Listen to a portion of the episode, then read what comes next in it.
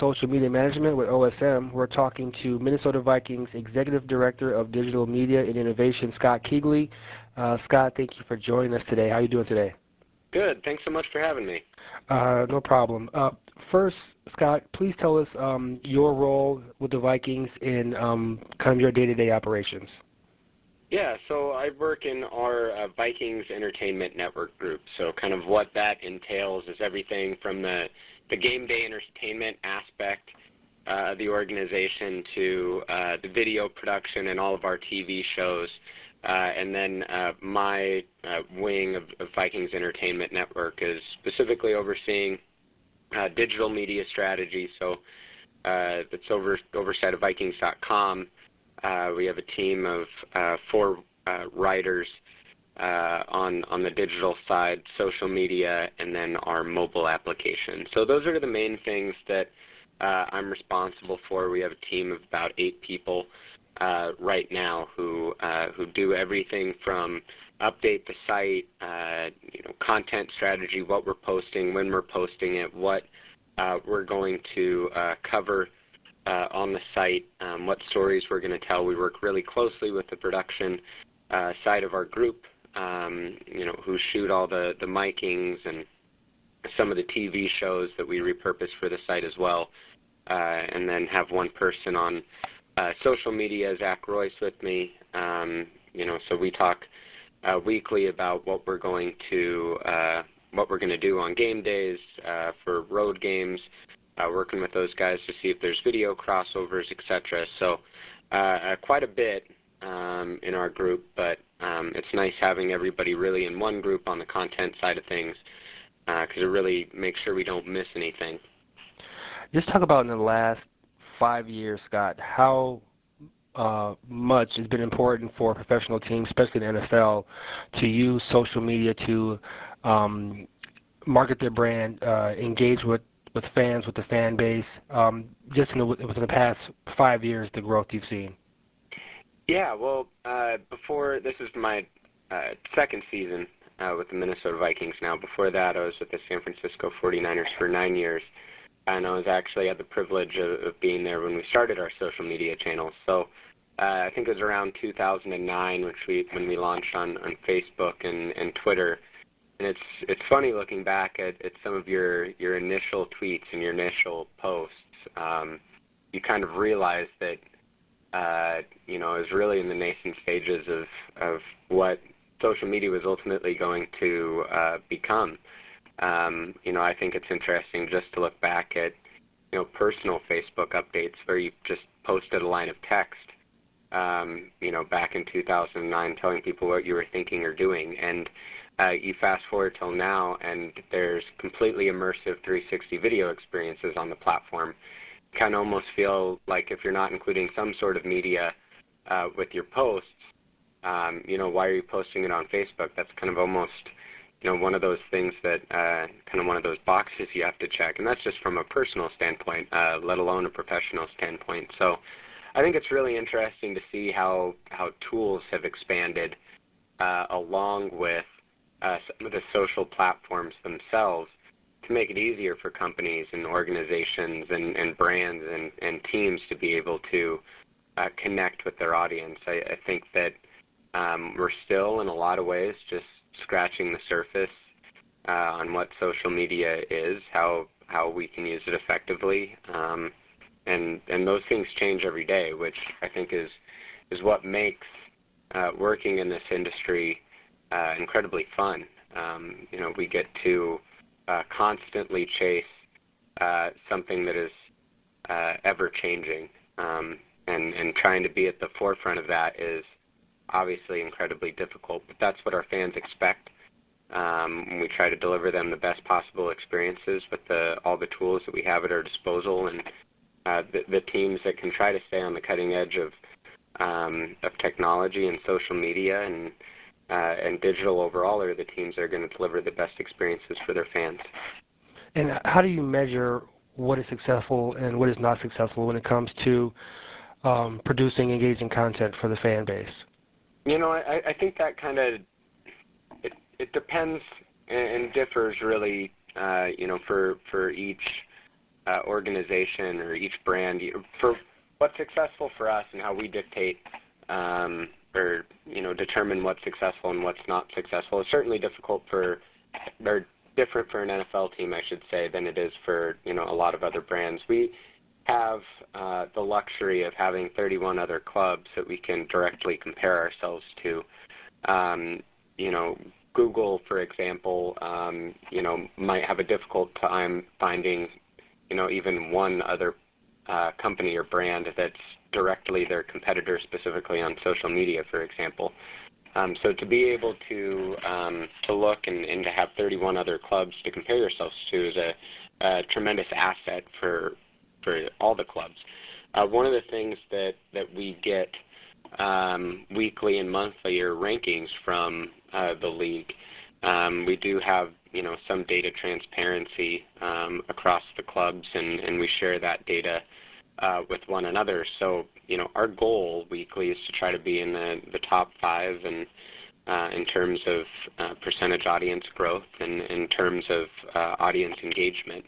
Um, the engagement metrics are, are, certainly the ones that we can go to on a on an individual basis, and we know kind of what our our average um, is for for certain posts, and we can uh, weigh each post against the average. Not to say that every post needs to necessarily hit that average mark in order to be successful. We have some that we know are going to be more engaging than others. It doesn't make uh, the ones that uh, aren't as engaging any less uh, relevant or necessary. They still they still are. Um, I just think it's important to know um, what things are going to resonate with your audience and, and kind of compare a lot of that uh, top content um, against each other over time.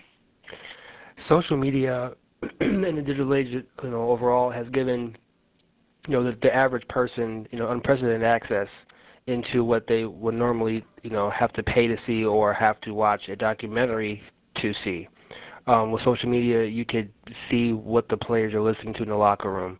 Um, you can see behind the scenes access, you know, typically only news stations or traditional media would get. Uh, but now with social media, you know, just with a Facebook page or a tweet, you could see what's going on in the locker room, pregame, uh, live press conferences, which we're only privy to, you know, media. Where um, do you decide what access to give to the fans and what not to give them? Is you know, give them too much, you know, overwatering them with the content, or do you just want to bait them a little bit with, um, you know, behind the scenes access every now and then. Yeah, well, you know, I'd, take it kind of one step further. You know, you you not only are you able to get more content, you're able to get it uh, immediately. You're able to get it live. You're able to um, to to log on to to Facebook or Twitter and now see these live streams or um, you know clips of uh, 10 second video immediately uh, after they're taken. Um, you know, rewind uh, you know, a decade and you were waiting until the, you know, six o'clock news. It's uh, it's an incredibly different time in terms of uh, media consumption. Uh, people are consuming more media. Um, they're consuming, uh, you know, all all different types of media, whether it's on, uh, you know, a, a mobile app, whether it's on TV, whether it's on uh, social media. So I think there's now um, more of a, a demand uh, for content, um, for the behind the scenes content, for um, team uh, team news, team stories, uh, feature pieces on on our players and um, you know our front office and uh, the draft process, and they want these uh, immersive experiences and they want them at their their fingertips. Um, if there is a saturation level for content, we certainly haven't found it yet. Um, you know, I, I think that uh, you know specifically with regards to content, uh, you know, more is more to some degree. Um, I don't think that there's anything. I don't think we've ever really uh, had that conversation or had the need to have that conversation. Um, at least not yet in terms of uh, holding content back. Um, just isn't in our in our vernacular at this time. Uh, we talked about um, we talked about earlier about 2009, 2010, what the social media you know world was like, you know, uh, putting team content. Let's fast forward to 2020. You know, just you know, three and a half years from now, what do you think will be some of the um, the platforms and ways um, the Minnesota Vikings will connect with their fan base using social media?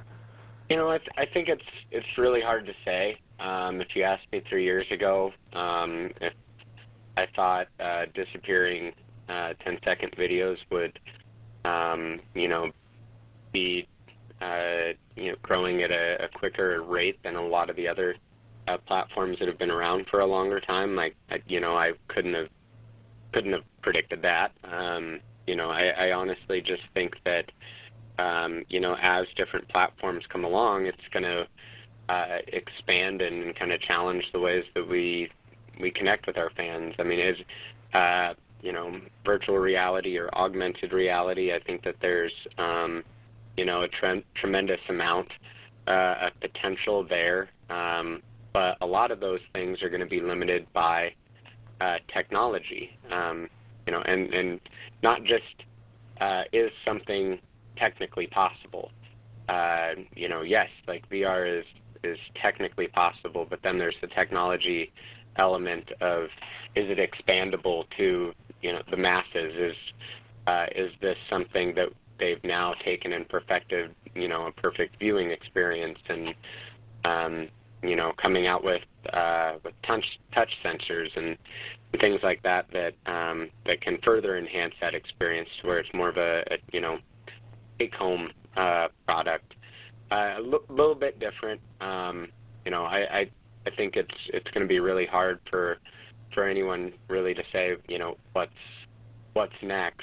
Um, you know, one thing, and I know this kind of f- focused more on social media, but I really do think um, you know mobile technologies are going to be uh, you know vital for um, teams and brands um, in the coming years. We've already launched a, a new mobile application uh, here at the Vikings um, that does everything from uh, digital ticketing, stadium wayfinding, uh, mobile ordering and concessions um, in the building to you know having all of Vikings.com content uh, on your phone um, to our, our Vikings rewards, our, our loyalty program. Now that's all on one platform for you. We're creating um, these experiences that uh, sort of incorporate everything and put them in the, the palm of your hand. I think that's um, that's a, a, a big um, a technology that's very much on the horizon, and, and one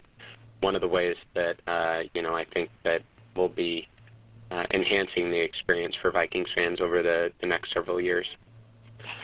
Now we know the Vikings are undefeated, um, so of course fans are happy about that. But as as far as how social media has enhanced the positive perception of their team, um, you know, whereas maybe 10, 15 years ago, maybe there was just a website, but you couldn't, um, you know, see the the, rah rah videos, the hype videos, um, you know, the behind the scenes access, things like that, that made you feel more connected with the players and the coaches. I don't know if you've measured it, but how much has social media helped in just enhancing people's positive perception and relationship with the Vikings? Because you know, if they see a Vikings post and they know they're playing on Monday Night Football, you know, they can like that post, they can share that post, they can, you know, there's a community of Vikings fans. Um, have, have you measured that at all, or just your opinion on how much that's helped um, the brand and the positive experience uh, fans tend to have with it?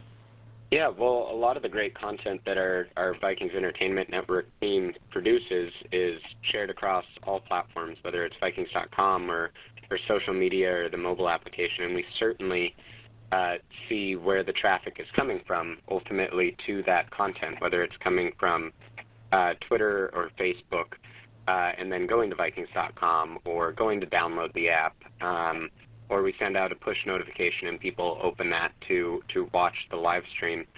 Uh, it kind of goes back to what I, I said, you know, before. People have so many different ways that they consume news, and I, I think it's really important for us to let people consume uh, content how they want to consume content, whether that's uh, you know they want to scroll through their Twitter feed and um, you know see that we posted a locker room celebration video, or they're more of a Facebook user and uh, they look forward to seeing the, the 360 videos that we produce after each home game.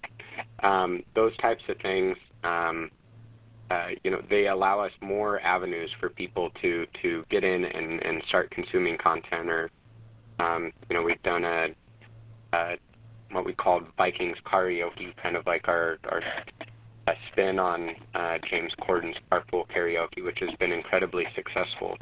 Uh, but it's really interesting to see uh, the chatter around shows like that. Um, you know, when we posted um, a, a teaser video uh, on Facebook for the entire season, and you see people react uh, positively to that, and they have conversations back and forth uh, with one another on social media. Uh, it, it's not a surprise when they just stumble over that maybe on Vikings.com where they didn't necessarily know what they were going to get on Vikings.com when they logged on, uh, you know, a few years ago. Um, but now you're going there with a purpose. Uh, you're going there to see this, uh, you know, particular piece of content that you've seen in your feeds and uh, you know will be on the site and that you want to see, uh, you know, the the full length clip of. Uh, and then from there, we want to expose more content um, to the users. So um, I think that uh, Twitter and Facebook uh, have been you know, really good avenues for us to get people ultimately to see uh, the great content that um, you know our entire VEN team produces here. All right, Scott, that's going to do it for our interview. Uh, thank you so much for your time.